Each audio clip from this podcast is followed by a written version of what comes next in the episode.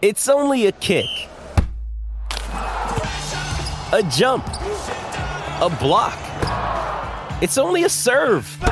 It's only a tackle, a run. It's only for the fans. After all, it's only pressure. You got this. Adidas.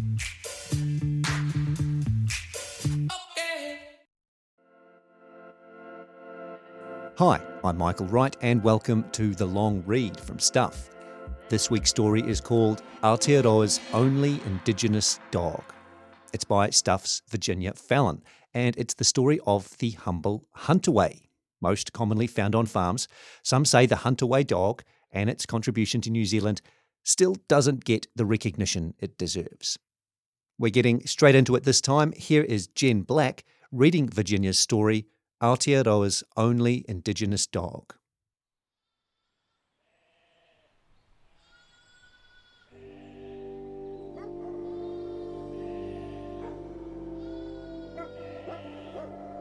When you know it, there's no mistaking it. Whether it's heard in New Zealand's paddocks, high country, or urban areas, the noise is utterly distinctive. Those barks, more like sonic booms, heard long before the dogs even come into sight. And before they do come, either lopping along the flat, riding on utes, or cresting the hills, you'll know what they'll be. Aotearoa's only indigenous dog, bred to work, designed to run, those broad shoulders carrying the weight of the country's farming sector. Of the 224 dog breeds officially recognised in New Zealand, only the Huntaway is really ours. Typically black and tan, these big guys were created both in and for the country, though just when that first happened is murky. The earliest mentions of the Huntaway as a standalone breed go back well over a century. In 1884, wanted ads were appearing in the Otago Daily Times, while a sheepdog trial with a specific class for the dogs had been advertised in 1870. Sometimes known as Hunties, the breed originated when early farmers found their collies that had been so helpful in the UK weren't up to the task in NZ. Here, conditions called for a harder, stronger dog, one with a deep bark to push mobs up and over rugged, hilly country as well as within farm pens and races. It's in the latter you'll see them walking on the backs of sheep. As for how the farmers created the dog, this is where things get a bit contentious. It's thought collies were crossed with breeds including Labradors, foxhounds, and it's generally accepted Rottweilers, though nobody's entirely sure. Regardless, at some point, a bunch of breeds combined to make the Huntaway, and the rest is history. Now, with an estimated 200,000 working dogs in NZ, there are more than 30,000 Huntaways currently registered, second only in popularity to the Labrador, and just as likely to be spotted in a suburban dog park as they are on a farm. But just as the breed has become a firm favourite in urban areas, one expert believes the Huntaway's immense contribution to the country is still largely unrecognised by non rural folk. Pat Coogan, president of the NZ Sheepdog Trial Association, says that without the dogs, it's not just the farmers that would suffer. The Huntaway has been the backbone of NZ hill farming. The export dollars earned from meat and wool are largely due to them. Quite simply, he says, much of the country would have remained unfarmable if it weren't for Huntaways able to get sheep and cattle from its hills and gullies. Of course, the silent heading dog that stares down the stock has also played an essential part, though they're usually outnumbered. Any team every shepherd has will have more Huntaways. If they have seven dogs, five will be Huntaways because they're that important, Coogan says. Still, even with the cost of the cavoodle, spoodle, or actual pedigree dog running to thousands, many urbanites continue to be shocked as to what a good Huntaway is worth. They're incredibly valuable. 10,000 is not uncommon these days, he says.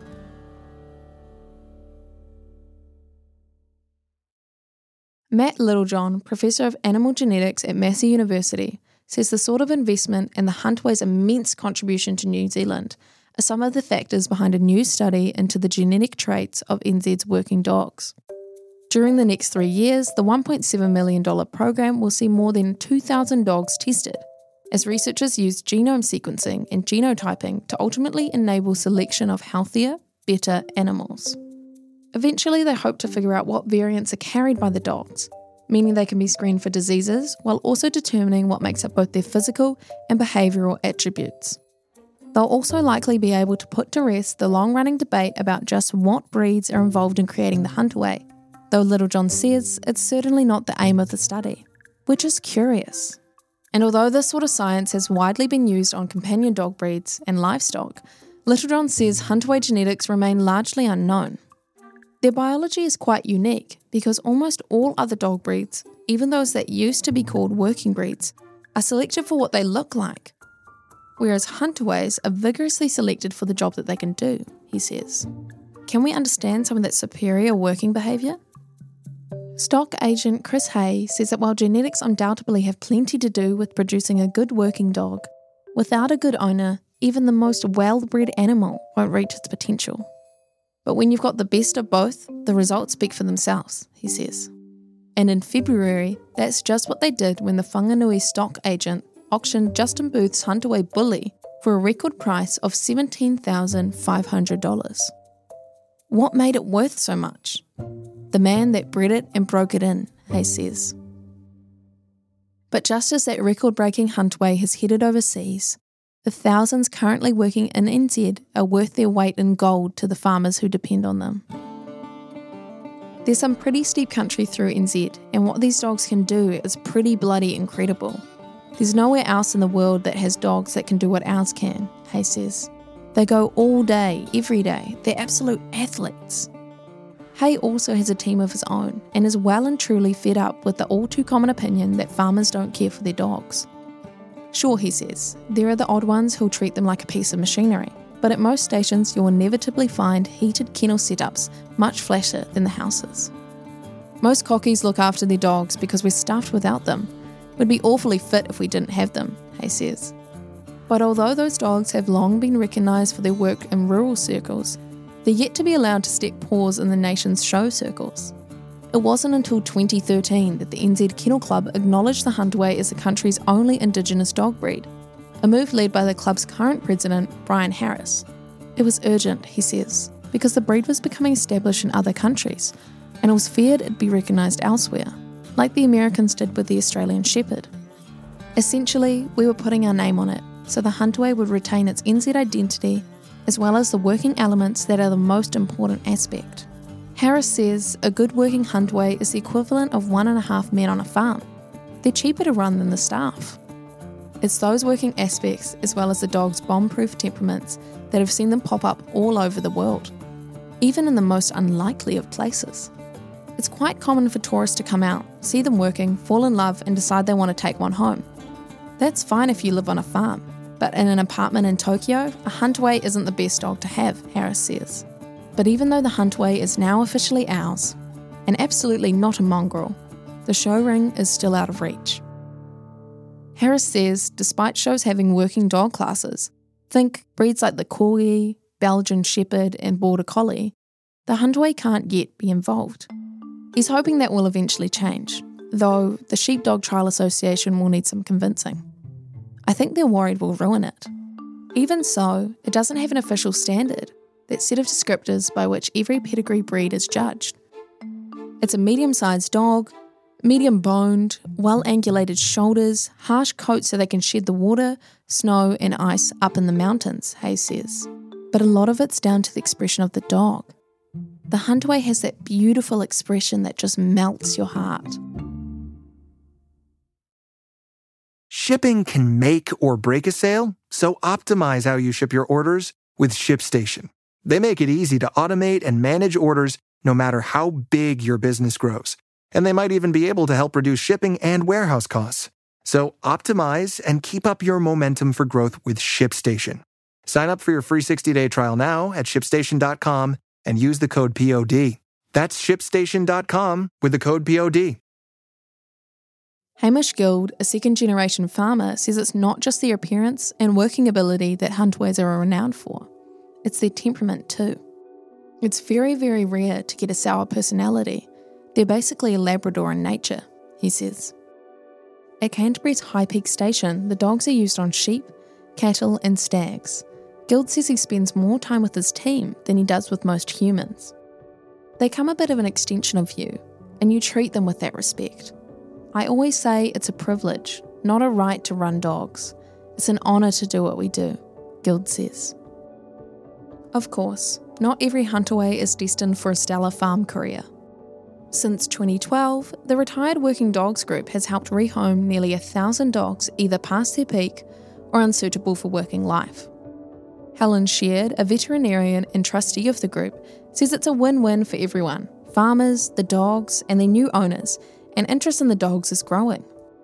People are working out that they're really special, well trained, eager to please, just dream dogs, really, Sheard says.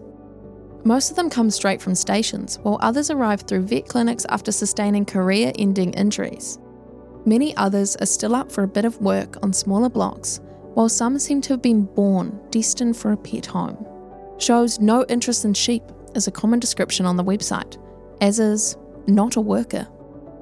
Still, even the dogs that have spent their whole lives working, sleeping in kennels, and running with a mob of their mates tend to have no trouble fitting into domestic life. Sometimes they're initially a little shy to come inside, but they quickly learn a fire and a soft bed is quite a good idea, Sheard says. And this leads us back to Rum, previously mentioned sleeping on the couch. Ben Halstead inherited the Huntaway about seven months ago from a friend at Canterbury's Mount Cook station. The three year old had been kicked by a cattle beast, the resulting injury spelling the end of his working life. Now, the 60 kg dog has well and truly embraced retirement, and Halstead says his new family benefits from all the work of Rum's previous owner. He only barks when he's asked, goes left or right on command, has stop, lie down, and stay. Mostly he just cruises around home and comes to work, Halstead says. But it's at home that Rum really comes into his own. There, Halstead's young sons, Charlie and Max, are mad about the gentle giant who takes all their cuddling and climbing on him in his stride. Rum lives indoors, where he's meant to sleep on a big cushion in the lounge. Occasionally, his old injury gives him a bit of a limp, though it doesn't seem to bother him too much. It doesn't stop him getting on the couch, that's for sure. That was Aotearoa's only Indigenous dog on the long read from Stuff, written by Virginia Fallon and produced and read by Jen Black. This episode was edited by John Ropiha.